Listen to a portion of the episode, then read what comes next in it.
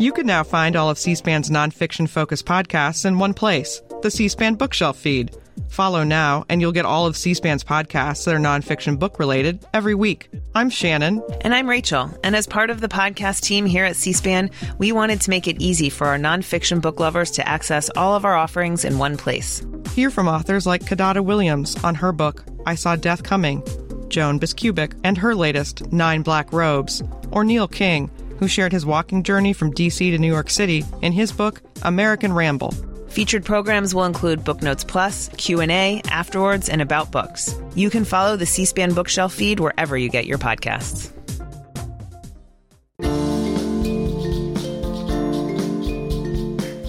In 1981, Jean Harris, the headmistress at the prestigious Madeira School outside of Washington, D.C., was tried and convicted of murdering her ex-lover, Dr. Herman Tarnower.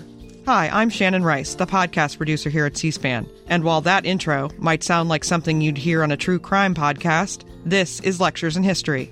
This week, University of Colorado professor Sarah Fields teaches a class on Ms. Harris's trial. She examines her background, her long relationship with the doctor known for the, quote, Scarsdale Diet, end quote, and her conviction. Stay tuned. Class starts after this short break.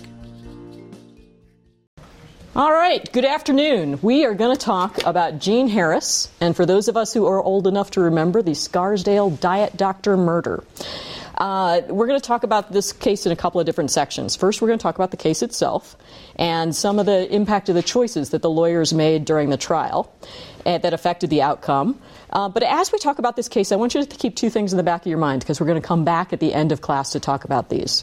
The first is I want you to think about how this case is both similar and different from the Lizzie Borden murder trial from 1893, so about 100 years earlier. And the second is the question of why do you all know who Lizzie Borden is? And raise your hand if you had ever heard of this murder, the Jean Harris murder trial, before this class. Okay, one, two, kind of. And before we did Lizzie Borden, you'd all heard of Lizzie Borden, right? And so I want to talk about why some cases remain more famous than others, especially because everybody kind of talks about cases as if they are the case of the century, the trial of the century. All right, so we're going to begin with opening statements. And the reason we're doing this is that most of America really got to know our alleged perpetrator, Jean Harris, and our victim, Herman Tarnower, in the opening statements. So today, Luke Nicholas will represent the prosecution for the state of New York, and Jalicia Fobbs will represent the defense team for Jean Harris. So, as is traditional, Luke, representing the prosecution, will go first, and Jalicia will come up immediately after him. So, ready, Luke? Yes. All right, come on up. I will step away. Thank you. Okay, well, I would like to begin just by thanking my esteemed colleague, Jalicia, for defending Miss Jean Harris. So on to a little heavier note now. My role as the prosecutor of the state is not to defend the moral character of Dr. Tarnower. It is not to reject evidence to uphold a faulty case. It is not to paint a false picture. My duty to the people of the state of New York is to uphold the very foundation of our society, justice. I must do this in a fair and equitable way. I must provide evidence, expert witness, and the testimony of dear friends and family. I must make known the truth of what happened on the night of March 10th, 1980. This is a solemn undertaking. And I take no joy in the facts of this case. Wish it were that we were not here, finding ourselves in such a terrible situation.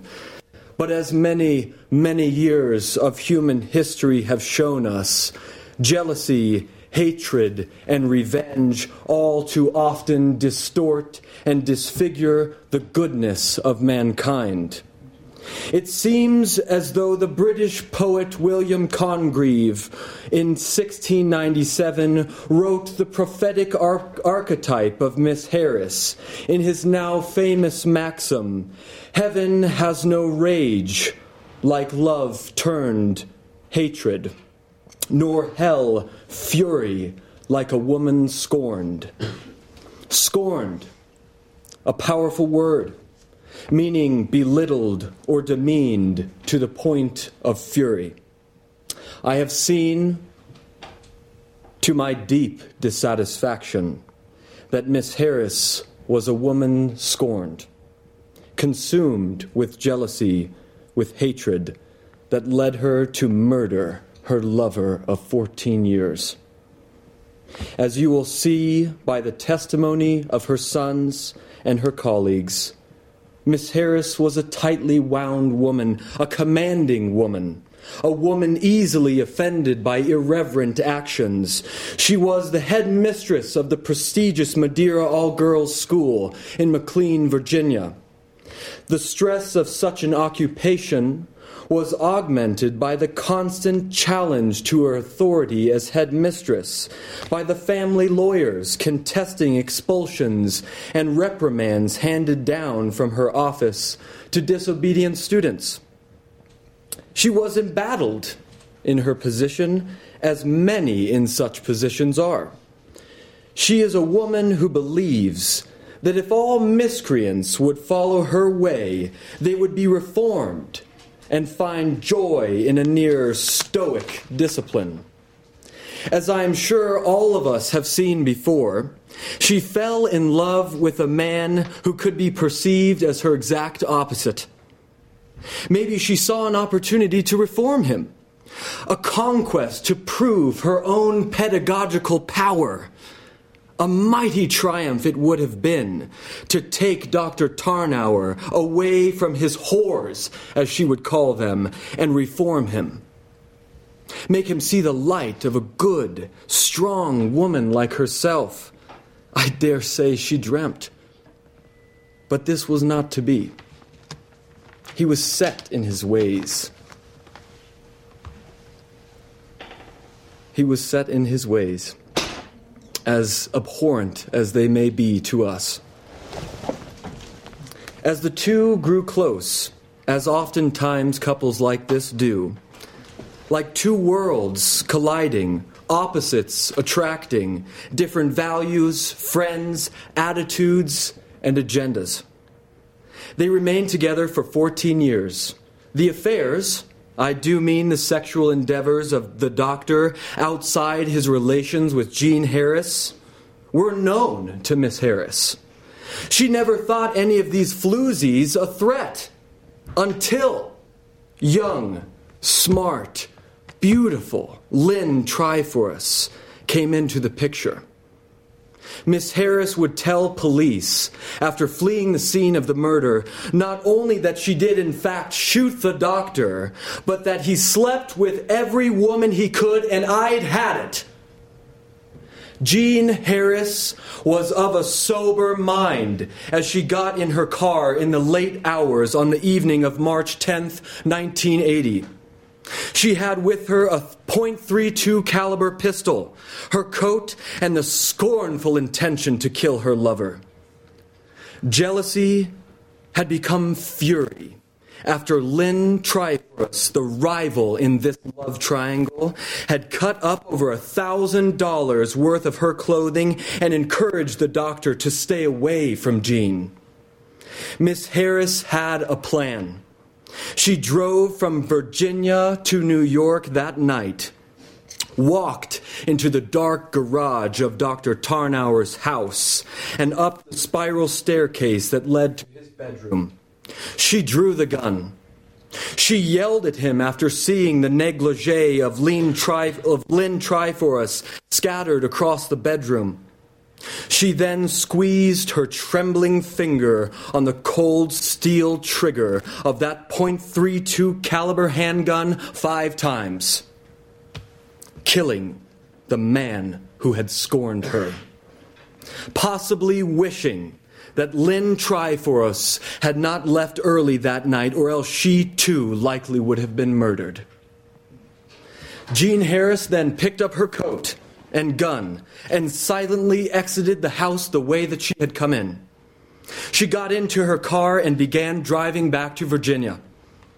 After evading the police by making a drastic U-turn, she was pulled over. She admitted to the crime. Now Here today, she sits in the courtroom. She is not pleading insanity or any instability of mind. She has confessed to officers to the murder of Dr. Tarnower in a spited and jealous rage. This love triangle ended abruptly at the discharge of that .32 caliber pistol. One shot pierced through the palm of Dr. Tarnower's hand and into his chest as he raised his hand to shield himself. We are left beyond a reasonable doubt, and the evidence will show that Jean Harris consciously, volitionally, voluntarily, and intentionally fired 5 shots, the 5 shots that murdered Dr. Tarnower on the night of March 10th, 1980. I leave in the hands of the jury truth. May you, by the grace of God, bring justice to the family and friends of Dr. Tarnower. Thank you.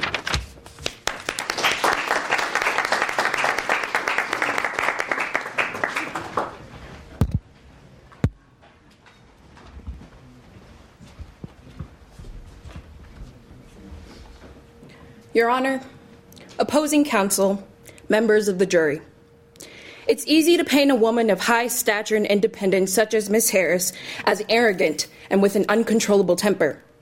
It's easy to accuse such a woman as driven with jealousy and rage when she discovered her lover of 14 years, who asked for her hand in marriage only to take it away because he had had a wandering eye.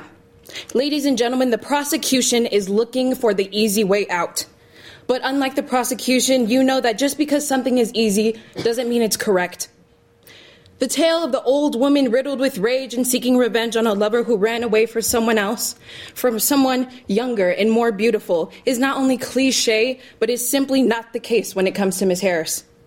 At the height of her life, Miss Harris felt she was at her lowest, as her reputation as a formidable and disciplined headmistress of a prestigious academy was under fire. And her integrity was broken to the point where she couldn't walk away from Mr. Tarnower, despite knowing of his affair, not because she was upset, but because she loved him so much she couldn't accept what he had done to her. The prosecution has brought forth evidence that they believe provide the motive and means for Miss Harris to commit such a horrific crime. But ladies and gentlemen, the only motive Miss Harris had was the motive to end her life. The prosecution will try to tell you that on the night of March 10th, 1980, Miss Harris, in a fit of rage and jealousy, drove to the home of Mr. Tarnower to shoot him 4 times in the chest with a .32 caliber pistol. But they will fail to tell you that minutes before driving to Mr. Tarnower's home, Miss Harris left behind a suicide note and drove to see Mr. Tarnower as a final goodbye before she decided to end her life. They will fail to tell you about the bruises found on Miss Harris's arms and shoulders, indicative of a struggle Miss Harris recalls over the gun when Mr. Tarnower tried to pull her arms away when she pointed it to her head. The same struggle evident in Mr. Tarnower's hands as the bullets went through his palm in his effort to cover the mouth of the gun and into his chest. They will show you a letter written by Miss Harris to Mr. Tarnower and will say shows undeniable proof of Miss Harris's intent to kill her lover. But they will fail to tell you that this letter is only representative of Miss Harris's state of mind at the time she found out Mr. Tarnower's affair. That this letter was not representative of their 14-year-long marriage. They will also fail to tell you about the letters written by Mr. Tarnower. Letters described as prescriptions of a number of sedatives, painkillers, sleeping pills, and amphetamines that Miss Harris used as a way to deal with her depression. Finally, they will tell you how officers overheard Miss Harris admit that she did commit this crime. The same officers who physically mishandled the evidence because they were unequipped and lacked the knowledge to follow the proper procedures of a crime scene. Ladies and gentlemen, the prosecution has the burden of proof to prove to you that Miss Harris had 1, the motive and the means, 2, with the intent and knowingly, and 3, beyond a reasonable doubt that Miss Harris committed this crime. But at the conclusion of the trial, the prosecution will fail. Members of the jury, Jean Harris loved Mr. Tarnower, despite everything. Miss Harris did not want to kill the man who she remembers wooing her with roses and dances, the man who she was with for 14 years. The night of March 10th was not driven by malice or hate, but rather was an unfortunate result of a woman struggling with her mental health, and I implore you to return with a verdict of not guilty. Thank you.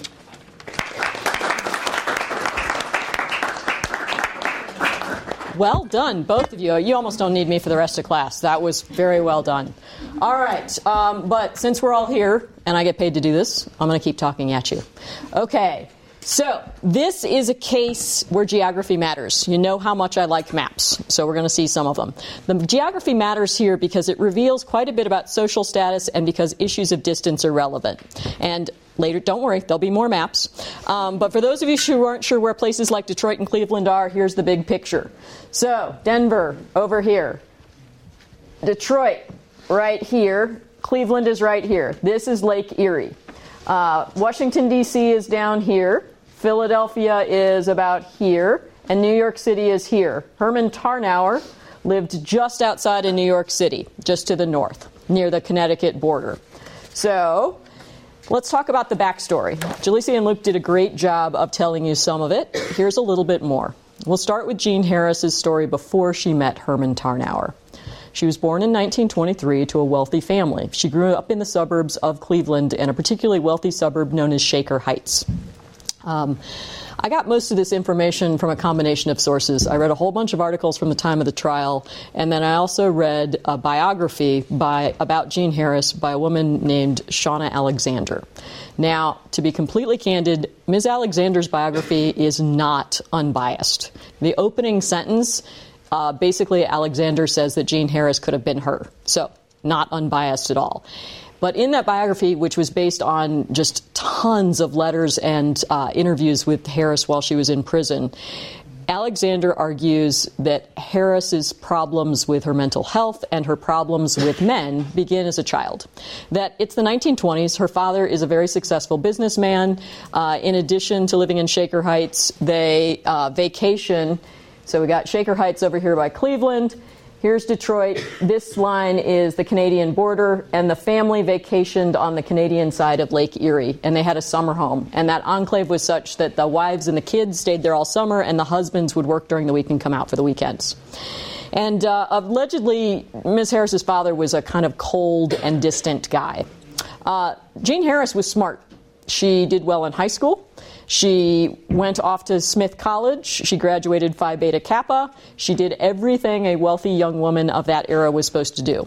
Once she got her degree, she got married. She got married to a guy named James Harris, who was a boy she'd known from those summers on the Canadian coast. James Harris also seemed to fit the bill of who she should marry.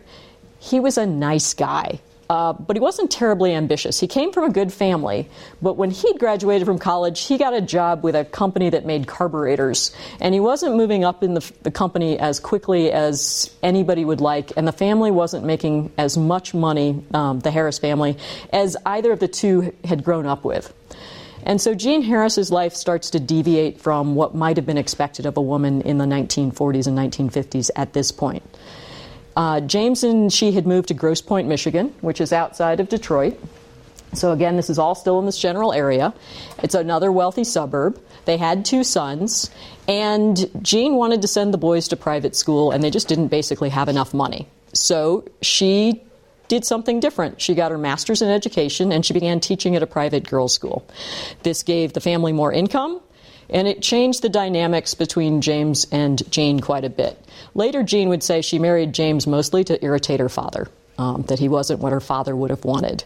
And in the end, the Harrises got divorced in about 1964, and Jean took a new job in Philadelphia, which is now to the east, and she was the headmistress of a girls' middle school. And one of the advantages of that is the sons who had moved with her could go to the brother school of where she was headmistress, and so they had access to what she saw as a better education. Now, Herman Tarnower comes from a very different background. His parents were immigrants. They owned a store in New York City. He was born in 1910. And he kind of lived the American dream. He went to college. He went to medical school. During World War II, he enlisted and served in the U.S. Army Medical Corps. After World War II, he moved up just outside of New York. So here's Manhattan down here. He moved to an area up here, which is called Purchase, New York. And he started a medical clinic, and he specialized in cardiology.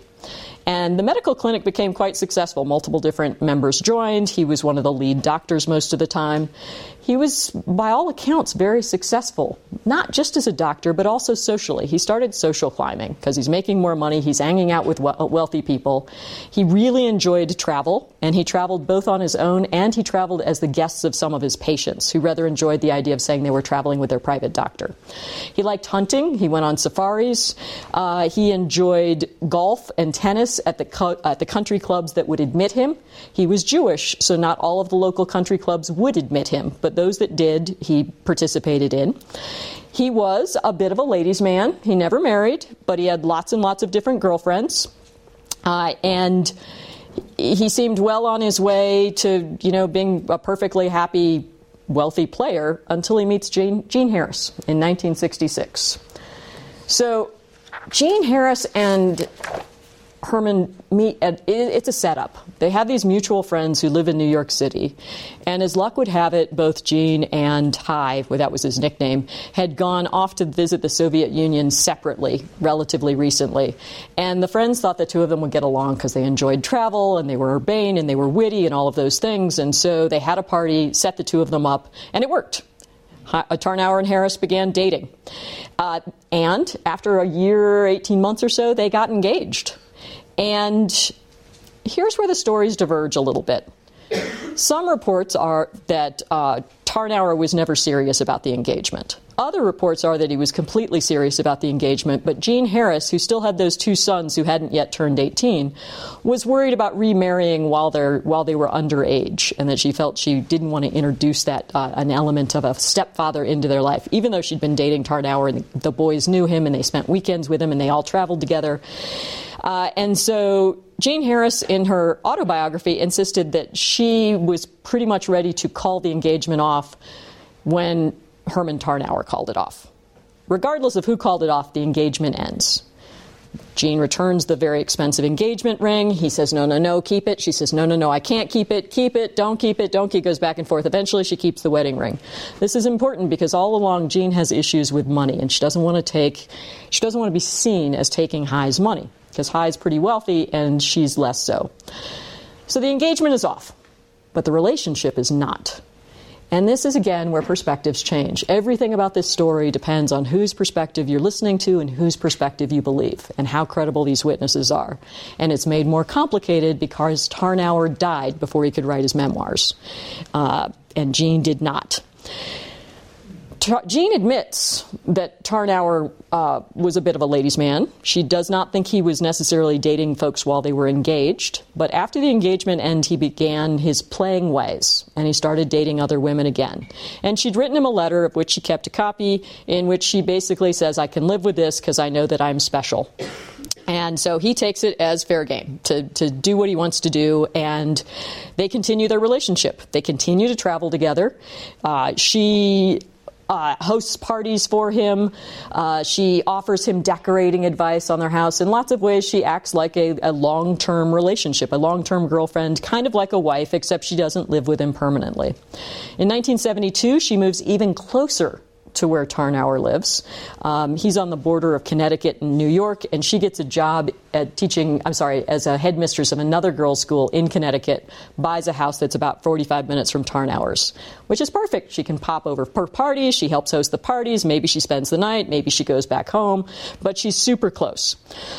Well, a couple years after that, at that job at the headmistress in Connecticut, she decides she wants a change, and she ends up working for a corporation in Manhattan. No problem.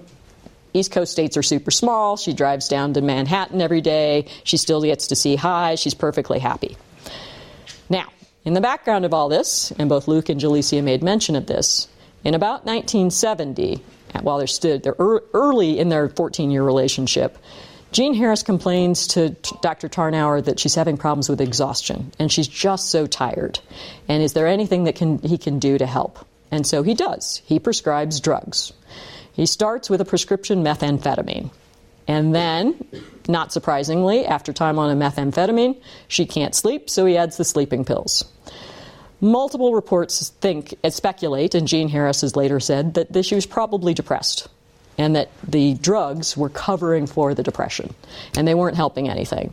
But it's important to remember that she spends basically 10 years on methamphetamines, because this is going to come back to us. All right. In about 1977, things are going to change, because Harris moves again. She gets a different job, and this time it's in Washington, D.C., and she's headmistress of an elite girls' boarding school, which is named Madeira. Now, this changes the Harris-Tarnower dynamic. She's further away physically. She's much further away physically. It's no longer 45 minutes I can pop over an easy drive in Connecticut rural roads. Now she's 275 miles. And in 1980, it's about a 5-hour drive. But you have to go through Philadelphia, New York City, Washington, D.C., all to get to them. So you can imagine what it's like with traffic.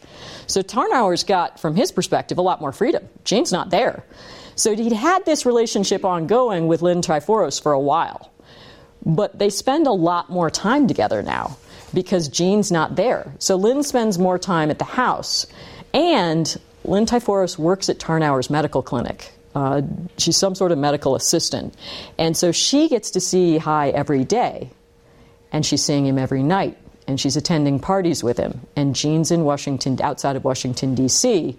And it's beginning to get into her head. And then something else also happens that changes the dynamic.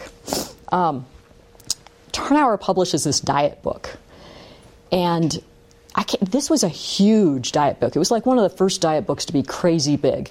It was so big that last year my mom was going through, my family has a book collecting problem. We have way too many of them, and every once in a while somebody goes through and says, okay, I'm going to get rid of all my books, which means they take all their books that they don't want anymore, they put them in a giant box, and then whoever goes to visit them next goes through the giant box and takes out all the books they want. And my mom had a copy of the Scarsdale Diet book in her box. I left it. I should have taken it, but I didn't think it was important. Turns out it was. I could have showed you the book. You can buy it on eBay and Abe.com and Amazon for super cheap if you want your own copy. It was, but just to save you time, it's a low-carb, low-calorie diet. It prides itself on the cover. It says you can lose up to 20 pounds in 14 days. That's the low-calorie part of it. The book itself, which is this thick, was based on Tarnower's 2-page handout that he used to give his cardiac patients, which basically said, eat less red meat, don't eat as many carbs, avoid sugar, don't drink alcohol. And then he expanded it to get into this book. And the book is a huge hit, makes a ton of money. It's published in late 1978, finishes 1979, number 2 on the nonfiction bestseller list.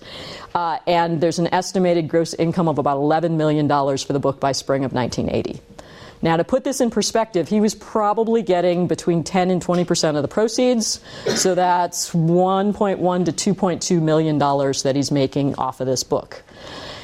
Not only is that, he's now gone from being the local doctor that everybody likes, who's locally famous, to Dr. Oz famous. He's on television shows. People know who he is. He's in demand. They want him at parties. They give him awards. And Jean, who's already feeling a little out of it because she's down in Washington, D.C., is alienated even further.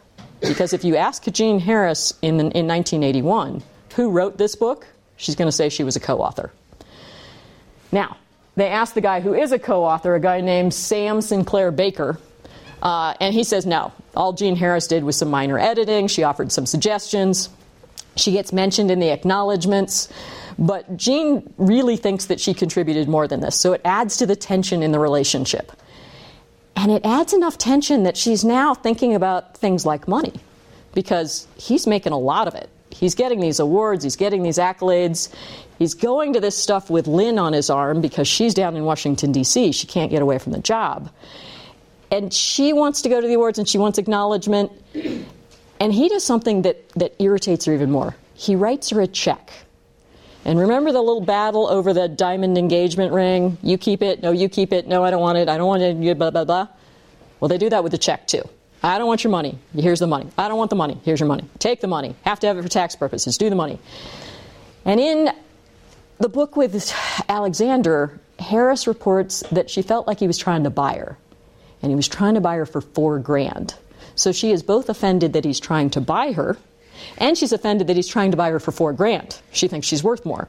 So she's irritated that this check is not large enough, and she's irritated that there's a check at all. Remember, this is a woman who's been on methamphetamines for 10 years, which doesn't help anything at all. And she sees this as a time when their relationship is changing. She's feeling more distance, and she's still worried about Lynn Tryforos. And how high Dr. Tarnower feels is complicated, because, again, he doesn't get the chance to write his book and to tell his story. But it seems like he is pulling away a little bit. That there are lots of accounts of Jean Harris driving up from Washington, D.C. to see her. There's not a whole lot of accounts of him going down to see her. On the other hand, he was also a very generous man. So Jean Harris has these two sons. Parents get divorced when they're like 15 and 13, something like that, early teens. And Tarnower's in their life, and he's so present in their life that when the older son gets married, Tarnower pays for big chunks of the wedding and pays for the rehearsal dinner and gives the toast at the rehearsal dinner and goes to it and says all these things, because at this point, actually, James Harris has died, so he's not present. So Tarnower's acting like this young man's father. So he has given a great deal to the family. So he clearly cares about Jean and her kids a great deal. But Jean's isolated. She's down at Madeira. And Madeira is, as you can see from this photo, this is an overview. This is not from 1980. This is more recent. It's outside of Washington, D.C., in McLean, Virginia, which is only about 12 miles from D.C., but Madeira is 350 acres, and a lot of it is wooded. So by all accounts, it feels fairly isolated. I've never been on the campus, but I have driven past, and it's like driving past this giant college campus. It's big. And it's, despite being in the middle of an urban area, it feels isolated. And it probably felt even more isolated for Jean Harris, because she's grown up. She's in her 50s, and she's living on this campus with a bunch of high school girls, and there were only 2 or 3 other resident faculty members. And she's the boss, so it's not like she can go hang out with the other resident faculty members and have the same relationship, because she evaluates them, she pays them, all of those things. So she's physically isolated. She's socially isolated. She's emotionally isolated from high. She writes tons of letters, none of which is a good idea. And the concerns about his relationship seem to be eating at her. They show up more and more in her letters to him and in her comments to her lawyers during the trial. She accuses Lynn of all sorts of things. She accuses Lynn of slashing up. They would each stay at High's house and leave stuff. So it was kind of like they were marking their territory with this guy. Like, I'm going to stay here and I'm going to leave a scarf, or I'm going to stay here and I'm going to leave this makeup in the bathroom, and I'm going to leave my toothbrush. And then they would... Jean Harris never admitted to messing with Lynn's stuff until the last night, but she claims that Lynn messed with her stuff all the time. She said that Lynn slashed her clothing. And in one of the more disgusting things, she claims that Lynn took human feces and rubbed it into some of her a new dress that Jean had left there.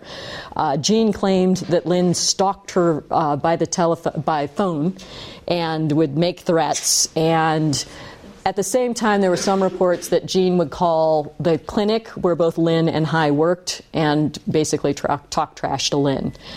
We don't know Lynn Tryforos' story because she did not testify at the trial, and she didn't give interviews. She remained very private and stayed out of the public eye to this day. In fact, I couldn't even tell you where she is or what she's doing at this stage. So you got all this going on with Jean Harris, and then we got her job. The job, man, it's not going terribly well. It's 1980. The world is changing. Let's think about what we know about what the expectation for girls are prior to 1980. Jean Harris is what we expect of young ladies of wealth and privilege. They're supposed to do well in school. They're supposed to go to a lovely girls' school. They're supposed to get their degree, and then they're supposed to get married, and they're supposed to have children. And that was the expectation of Madeira girls. But things have changed. All right, who remembers what happened in 1972? What law changed education as we know it forever? Yes? Title IX comes along. What does Title IX do? It just involves equal representation for males and females in educational aspects. That's right. You can no longer discriminate against girls and women in educational settings. So what does that mean? It means that Jean Harris had to go to Smith College because it was a women's school and it was one of the best schools open to her. Her students can go to Yale. They can go to Stanford, they can go to Princeton, they could go to the University of Virginia, they can go to all of these places that weren't open to Jean Harris. The expectations are changing as well. The expectation is no longer in 1980 that you simply go to college and get married and have kids and relive the 1950s. You're supposed to have a career. But socially, things are changing as well. The 1980s are, you know, we've had recreational drugs probably as long as we've had human beings. I'm feeling like as soon as somebody figured out, oh, I can smoke this or eat this and it'll make me feel different, they were probably doing it. But in the early 80s, drugs were pretty rampant on the East Coast in privileged schools.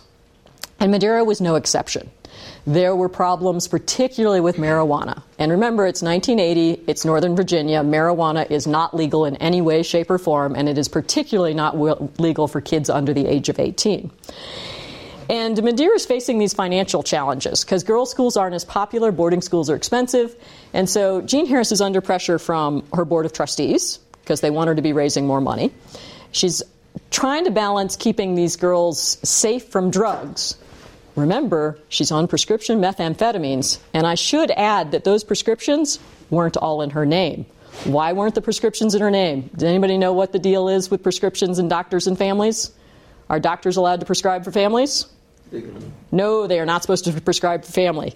Now, she's not actually married to him, but they knew that this close relationship might not bear scrutiny, so some of those prescriptions were in other people's names, and Jean Harris would simply stop and pick up the prescription for that other person. Yeah, it's the late 70s. Things are a little more flexible.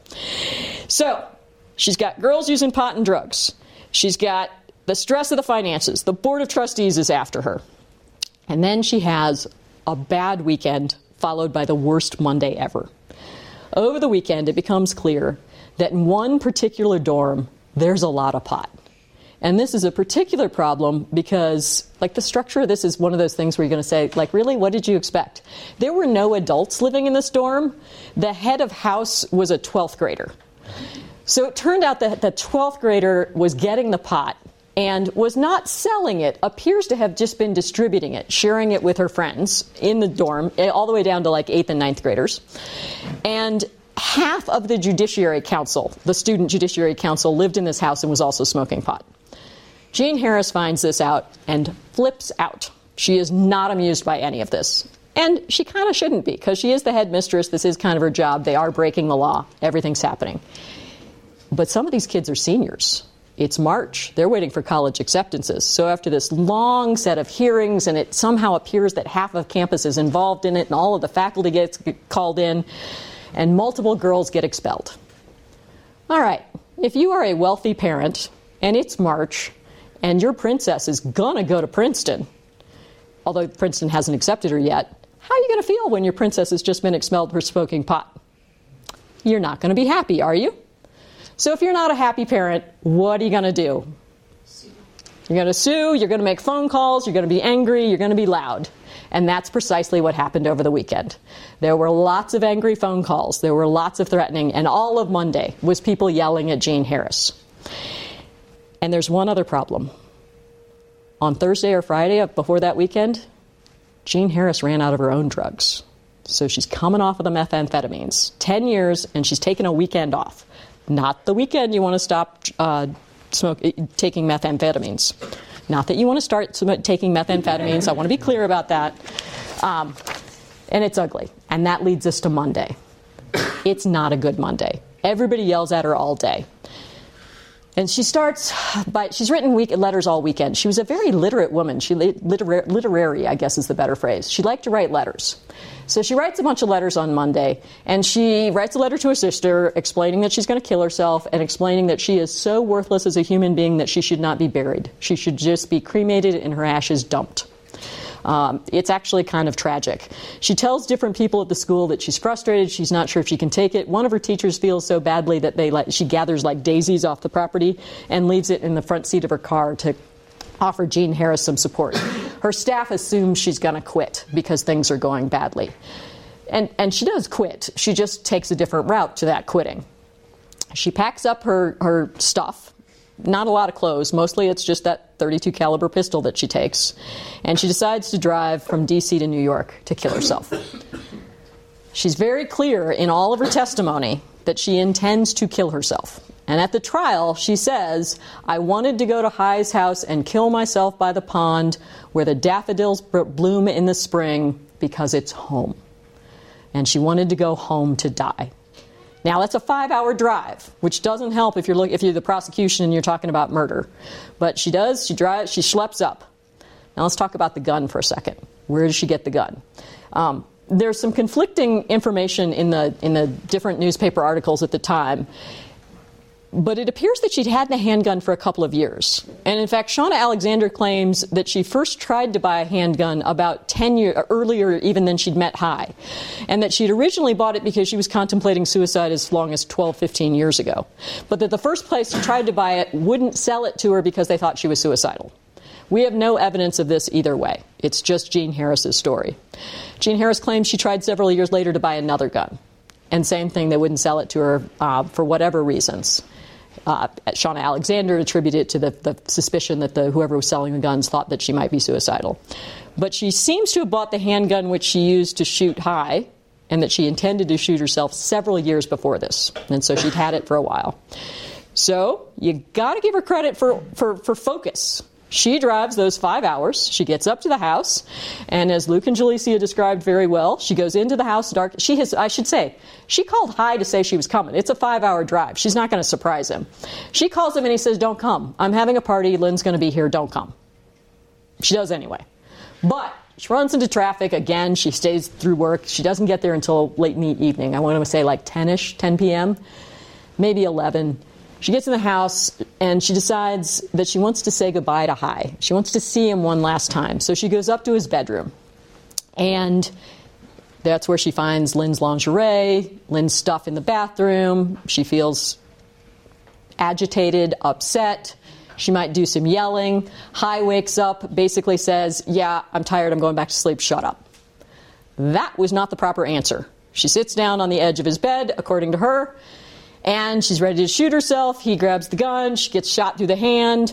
And that bullet seems to have entered his chest. There's a lot of actually conflicting evidence about the gunshots, whether they're 3, 4, or 5, and where the bullets end up in his body. And even during trial, the medical experts disagree on some things. So it's a little fuzzy about this. But the one thing that is clear is she didn't just shoot Ty once, and she didn't shoot herself at all. So she said they struggle over the gun, that he goes in to clean up his hand.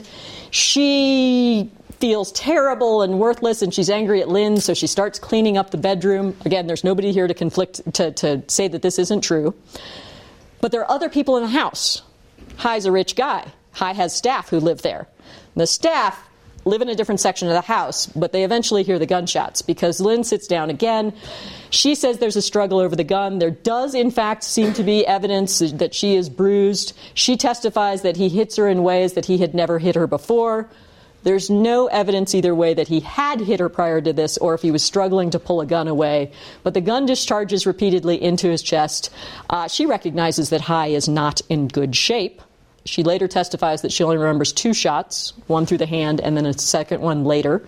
There are at least 4. There could be 5 discharges, but there are definitely 4 holes in High. And there are more holes than that because one is a through and through. She leaves. She says she's going to go get help. Still not entirely sure why she didn't go phone for help or get the live-in help, but she's just driven 5 hours. She's had a horrible weekend. She's just shot her boyfriend of 14 years repeatedly. Oh, yeah, and she's still coming down off the methamphetamines. So I guess I can understand that she's not making the best decisions. Oh, wait, she hasn't made a single good decision all day, so why start now? So she heads out of the house to get help. In the meantime, the help who lives there has heard the gunshots and called the police. Police are on their way. Somewhere in all of this, the police arrive and pull in. The stories differ. There seems to be whether or not they chased her, or she says that she turned around and followed the police in. Regardless, she does say that she shot High, and she says it to a police officer who goes in and discovers, sure enough, High has been shot. High dies, which is why we have a murder trial. Shana Alexander has an interesting theory that I have no idea if it's true, but it just makes it even more dramatic if it is, that he wouldn't have died if they got him out of the house sooner, that nobody realized that one of the bullets had stayed lodged in his body. They thought they were all through and through and he wasn't bleeding very much, but the bullet in his body did quite a bit of damage, so he did in fact die. And the murder trial begins, and it's exciting, and it's dramatic. When I tell people that I'm talking about this case, if they are my age or older, they remember this case. Nobody younger than this seems to remember, but everybody older than me, no matter where they were in the country, remember it. In fact, when I told the dean I was doing this class today, The first thing she said is, I grew up in Scarsdale. I totally know the area. She started talking about the trial. And then she said, yeah, I wasn't there during the actual trial. It was really disappointing. So everybody remembers this case because the tabloids covered it. The regular press covered it. You can't see this, but this is the headline from the Pacific Stars and Stripes. The Pacific is on the other side of the country. They're paying attention. New York Times covers it on an almost daily basis. The tabloids have it. New York Magazine has it. And it's got everything. To give you an idea of how much coverage there was, I did a search on LexisNexis from April 1, 1979 to April 1, 1982, and I found 1,000 results for Jean Harris in the news section. They cover all sorts of things. Particularly, interestingly, what Jean Harris wore to the trial. Every day, somebody felt it necessary to report on what she wore. Why? Because it's part of the whole tabloid thing of all of this. This case has everything. It was like begging to be a made-for-TV movie. Don't worry, a made-for-TV movie was coming. It's got sex. It's got unmarried sex, which is even more exciting. Drugs. It's got betrayal. It's got the other woman. It's got money. It's got wealth. It's got privilege. It's got celebrity. The Scarsdale Diet Doctor is dead. Nobody knows his name, but everybody knows the Scarsdale Diet Doctor. This is dramatic, so everybody wants to talk about it. The trial itself didn't go the way it probably should have, whether it's from a legal perspective or from really anything. So this is a quote from a woman who's a mystery writer here in Colorado. And there's a website about women who kill. And they asked her to summarize the case and to talk about it. And I think that her summation is actually pretty spot on. She writes, so Jean Harris was in a seriously embattled position at work. She was addicted to prescription meth, and her boyfriend of a decade and a half was slow-mo dumping her for a Twinkie he had on the side. If she just outlined all that for the jury, the humiliation, the stress, the drugs, and followed it by saying very simply, then I lost it and shot him, she'd have been a free woman in a couple of years. But that wasn't the strategy that they took in the case at all. Instead, they make some rather odd trial choices. And I want us to think about these choices and the risks and the rewards of each one. The first one was the accident defense, that this was a tragic accident. All right. Let us all put on our reasonable hats and ask ourselves what the risk of the tragic accident defense might be. Anybody got something? Why is this a problem? 4 shots. Okay, one more time. 4 shots. 4 shots. Why is 4 shots a problem for the tragic accident thing? 1 looks like an accident, 4 looks like intent. Yeah, my finger slipped, pulled the squeeze the trigger one time. And then again, and again, and again. That one's a little hard to say. It's a little like I accidentally stabbed you 7 times, I fell once, and then the 6th time I just had a hard time getting up. Accident defense, the risk is that it's hard to believe. The reward would have been she's off the hook. She's not going to spend jail time. We'll talk about the different degrees of murder and manslaughter that was optional, that could have been options. This is a weird component as well. This trial lasts for 14 weeks. It goes on and on. Imagine being there were 12 jury members and 4 alternates. So 16 people who are stuck in this trial situation forever. And Jean Harris testified for 8 days. Okay, if you're the jury, think about what you might be looking for from Jean Harris if you want to acquit her or convict her. What are the characteristics you're paying attention to? Yes? Consistency. Consistency. Tell me a little bit about the consistency. What kinds of things would you be looking for as a juror? To see if her story is staying the same, pertaining to very minute details, basically, is what I would be looking for. Okay. That's good. You're looking for consistency of the story. What else might you be looking for? If you're on a jury, you're in the jury and you've got an alleged murderer in front of you. What are you looking for? Yes. Does she look like she'd do it? Yeah, the appearance, which may be part of the reason they keep talking about what her clothing is. I think part of the reason they're also talking about her clothing is she's perceived as a wealthy woman. She's not particularly wealthy, but there's a wealthy tinge in this. And she wears nice clothes, so she looks privileged. Does it look like she could do it? All right, remember Lizzie Borden, the ladies' defense? Ladies don't use axes to kill people. ladies poison. This is the same kind of argument. Ladies don't shoot lovers. If they're heartbroken, they shoot themselves. Ladies commit suicide. Ladies don't commit murder. And you're looking, and the jury is probably looking to see if it's true. Does she look like she could do it? That's actually a pretty good question that I suspect the jury asked themselves a lot. What they got was 8 days of a little bit crazy. It's about a year. The trial starts in November of 1980, and it runs for the 14 weeks. So it's spring of 1981 when she testifies. It's interesting. The reports are different. Different people had different reactions. She appears to have charmed some people. They found her witty. They found her urbane. They found her very sophisticated. They found her to be a lady. On the other hand, she also had to deal with the fact that she'd written this letter, let's call it the Scarsdale letter. And it was like this 7 to 10 page handwritten letter to High that she had mailed, and then she got there and killed him, and so her lawyers picked it up at the post office. And it's 7 to 10 pages of crazy. It's clear that she is way on edge. She talks about her stress with the job. She talks about how much she loves High. She talks about their life together, and she goes off on Lynn Tryforos. Over and over, calls her High's whore, calls her a slut, just totally attacks this other woman, lays out all the things that she thinks that Lynn has done to wrong her. And she has to, and during trial, Jean Harris has to answer questions about this letter. And she doesn't do it particularly well. Now, again, if the jury had believed her, great. But since they didn't, and she gets convicted, this looks like a mistake in retrospect.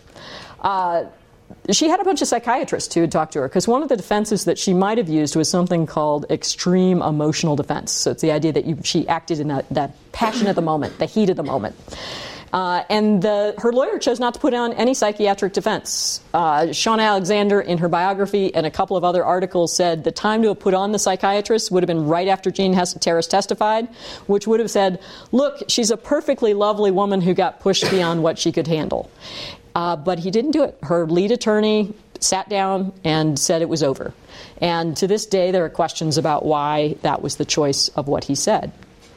He said later that he didn't think it was necessary. He thought they'd won the physical evidence issue, that the bullets in the body proved that it was an accident. Clearly, the jury didn't think so. I don't either, quite frankly. He thought that Jean Harris's presence was enough. Now, Jean's lawyer always admired Jean Harris. In fact, when he gave his first press conference, he said, she is very much a lady. And that was his theme, that she was a lady, and ladies don't shoot their lovers. They shoot themselves. And it didn't work. The jury deliberated for 8 days, which is a fair chunk of time. And during those 8 days, they kept going back to the judge asking for clarifications of instructions.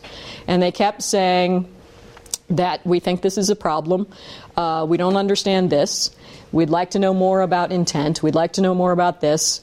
And they took their job seriously, and then they unanimously convicted her of murder in the second degree. That was the worst possible outcome. We'll talk about why it couldn't be murder one in just a second. And the judge sentenced her to 15 years, which was the minimum required sentence, to life for her crimes. Now, the judge himself hadn't forgotten that Jean was a lady, because he said in the sentencing hearing that sentencing is, quote, never an easy job for any judge, particularly in this case because it is a woman. I guess he would have felt better if, I don't know, if she'd been a man and shot the diet doctor, that somehow that would have worked. But let's talk about these different options. One of the mistakes during the trial was not giving the jury the option of manslaughter one. The way criminal trials work, as you know, is the prosecution is going to go for the top thing they can. They are going to ask for the highest level of offense. And then usually you have all the what they call lesser secondary included offenses within that level. So if murder one is the highest form of murder in New York, then you can ask for murder two, manslaughter one, manslaughter two, and criminally negligent homicide. So murder one isn't really on the table, because the elements of murder one are that you have to have everything that is involved in murder two, plus aggravating circumstances of the identity of the victim. Usually that identity of the victim needs to be law enforcement, a judge, some sort of special person in society. Diet doctors, cardiologists don't count. that the commission of the murder, that it happened during a felony, for example, or the nature of the killing was so egregious that it rose to the level of murder one. Murder one's not really an option, and the prosecution didn't try for it at all. They went for murder two, which is the intent to cause death, and you do, in fact, cause death. Gives you mandatory jail time. This is what she gets convicted of. So the prosecution was fine with all the lesser-included offenses. The defense, Jean Harris's lawyer, said to the judge, I don't want the jury to even consider manslaughter one. Take it off the table. This is a roll the dice hoping to get double sevens. This is a tough. He's saying to the jury, you're either going to send my client to jail for a lot of time, 15 years to life, or we're not going to send her at all. It's as close to an acquittal as we can get if we get manslaughter 2 or criminal negligence. Manslaughter 2, sometimes called involuntary manslaughter, is the reckless cause of someone's death. There is no mandatory jail time, although you can get up to 15 years. Criminally negligent homicide is, quote, failing to perceive a substantial or unjustifiable risk. So a criminally negligent homicide would be like if Jean Harris was sitting on the bed and was playing with a gun and it went off. That would fall more under negligent homicide. Involuntary manslaughter, recklessly causing Tarnower's death. But manslaughter too, voluntary manslaughter, actually seems like a pretty good option in this case. This is causing death in the heat of passion, that you are under that extreme emotional disturbance, that you are super freaked out. Okay, so hearing what you've already heard, we're going to do a verdict here of show of your hands of yourself. First of all, raise your hand if you would have convicted for murder two. I'm seeing 1, 2 hands, 3 hands. Okay, raise your hand if you would have convicted for manslaughter two. Involuntary manslaughter. Okay, I got 4, 5, 6. All right, a little more manslaughter too. Criminally negligent homicide. Anybody willing to convict on that? You can only vote for one.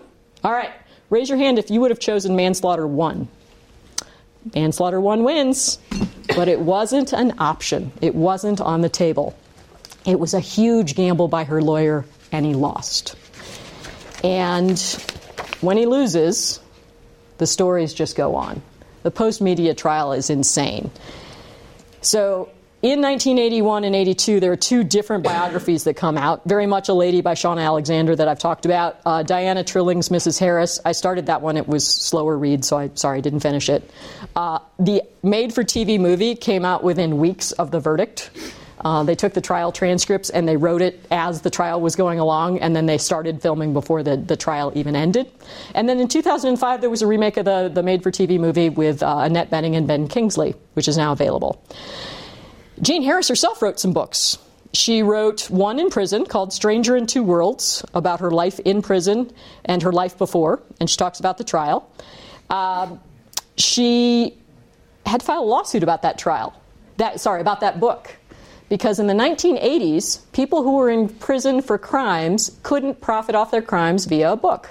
Anything you got for writing your book had to go into a fund for the victims who filed lawsuits against you. It was called the Son of Sam law.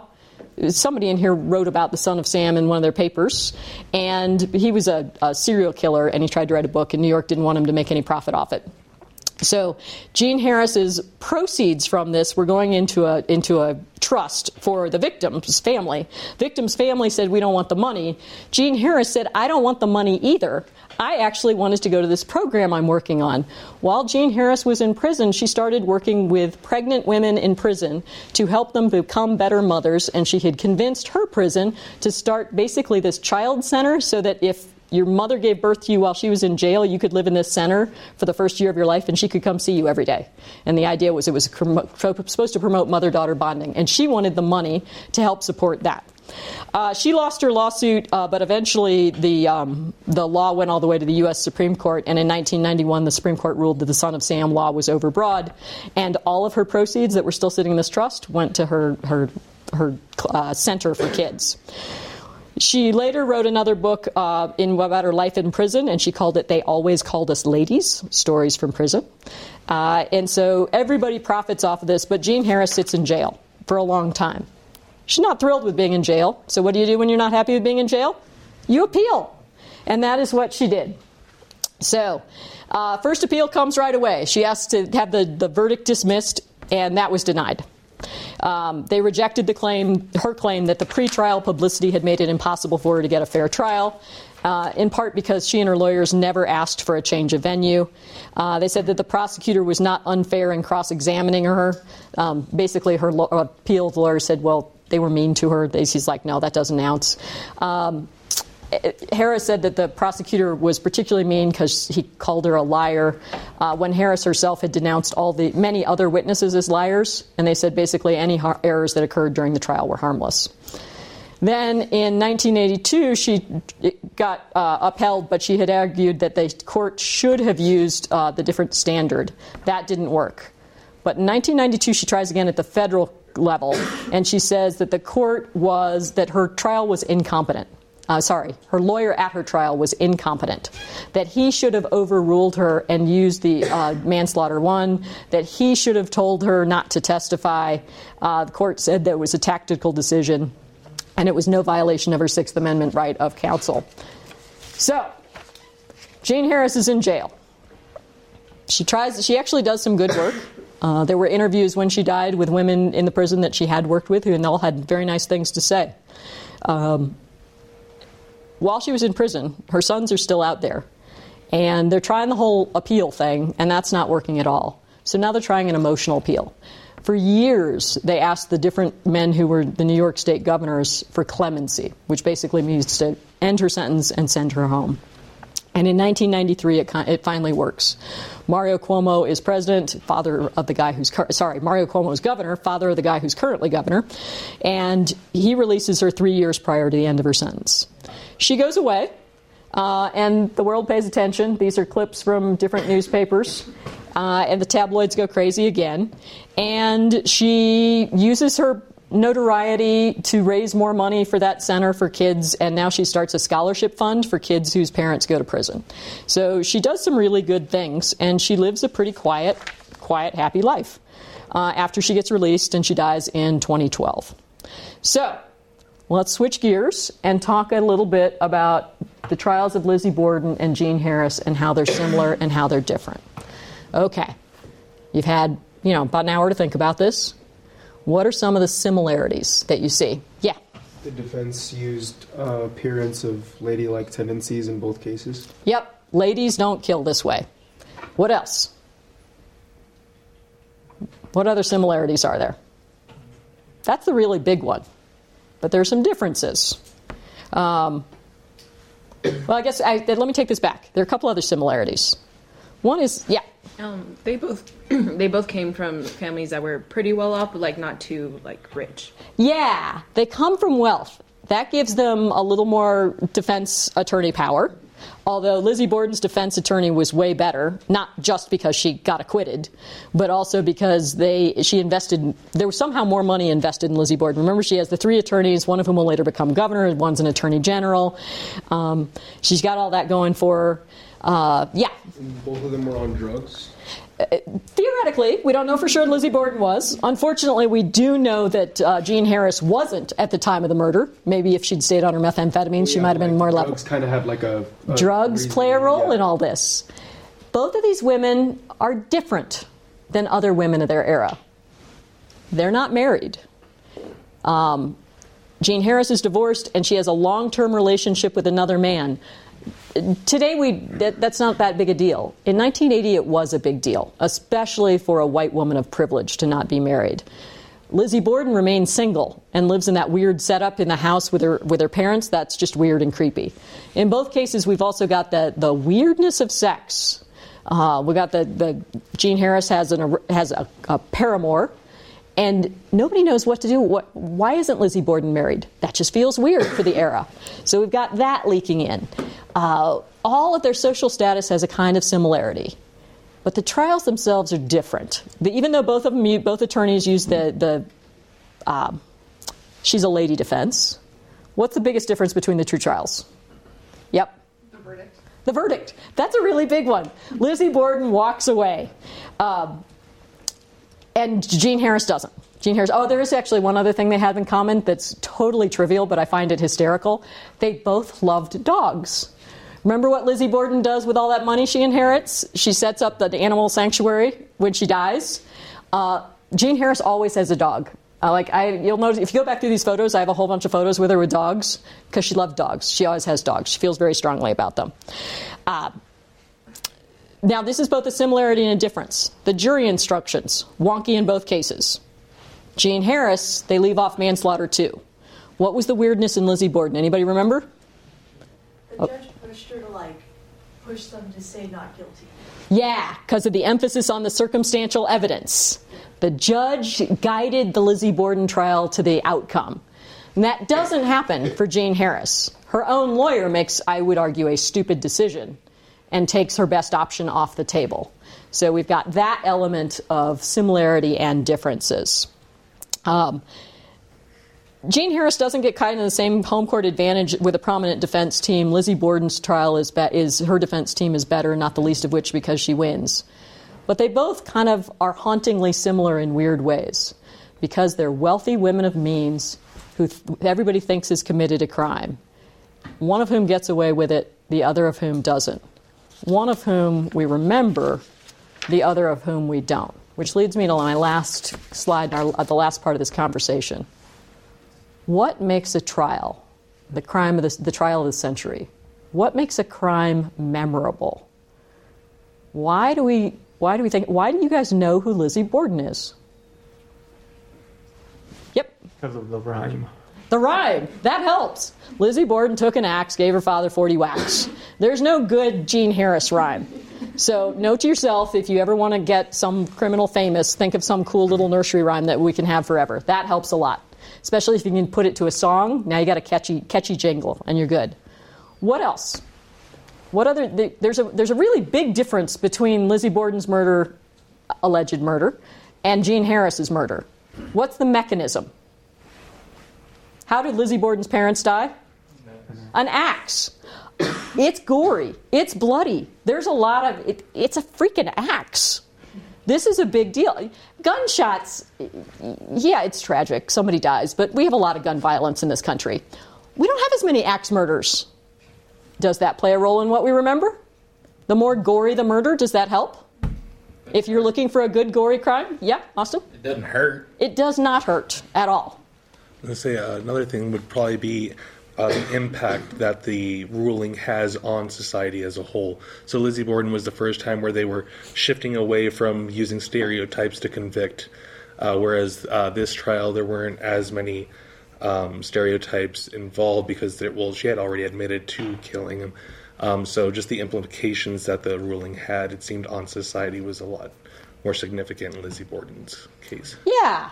Lizzie Borden gets acquitted because of those stereotypes. They work in her favor. Jean Harris, the stereotypes are present, but they're not helping her. The jury doesn't acquit her because of those. In fact, if anything, she's looked a little more askance, that she didn't use her privilege in the right way. Yeah. I think there's also the role of mystery and allure, because with the Lizzie Borden case, to this day, people are still arguing whether or not she did it, looking at every little piece of evidence with the O.J. trial as well. Could he maybe not have? In this one, we know for sure that she was holding a gun and it went off. We just don't know if she had intent or not. But it kind of pulls away some of that mystery of the case. That's an outstanding point. I think the mystery matters. We can fight, we can argue, we can debate, did Lizzie Borden do it or not? There's no debate over Jean Harris. She pulled the trigger. We don't know the motive, but that's not the same kind of fun argument. Did she mean to do it? Didn't she mean to do it? It's not nearly as much fun as trying to think about whether or not she did it at all. And so I think that adds to the kind of cultural lure. You made the reference to O.J. Simpson, did he do it, did he not do it? Because there are questions still. And we might all have our own passionate opinion, but it's not fact. The fact is Jean Harris pulled the trigger. And that might change in the cultural memory at the time as well. At the time, it was exciting and it was dramatic. It had all these narrative elements. But we kind of knew the ending. She pulled the trigger, High died. We didn't know the why. But that's not as exciting a question. If you think about all the murder mysteries ever written, not a whole lot of them tell you up front who did it and then figure out the motive. There's at least one TV series that does, and a couple of books, but most of them, the mystery is whodunit. They're called whodunits for a reason. it also helps to bring it back over and over as a movie. Remember when we did Lizzie Borden and we saw like the 4 or 5 different movies about Lizzie Borden? There are a whopping 2 about Jean Harris. Raise your hand if you've ever seen the Jean Harris movies. Yeah, well, now you have something to do this weekend. Lizzie Borden's movies are more constant. Every few years a Lizzie Borden movie comes out. So I think that between axe murderer, not knowing for sure who does it, those kinds of things, the whodunit element helps keep a mystery, more of a mystery, and it keeps it alive in American society. All right, thank you all. Have a lovely afternoon and a good weekend. I will see you Tuesday. Thanks for listening to C-SPAN's Lectures in History podcast. If you're interested in hearing more history, check out Season 2 of the Presidential Recordings podcast. The second season focuses on taped conversations between President Richard Nixon on topics ranging from the Watergate scandal to his nominees for the Supreme Court. The Presidential Recordings podcast is available wherever you get your podcasts.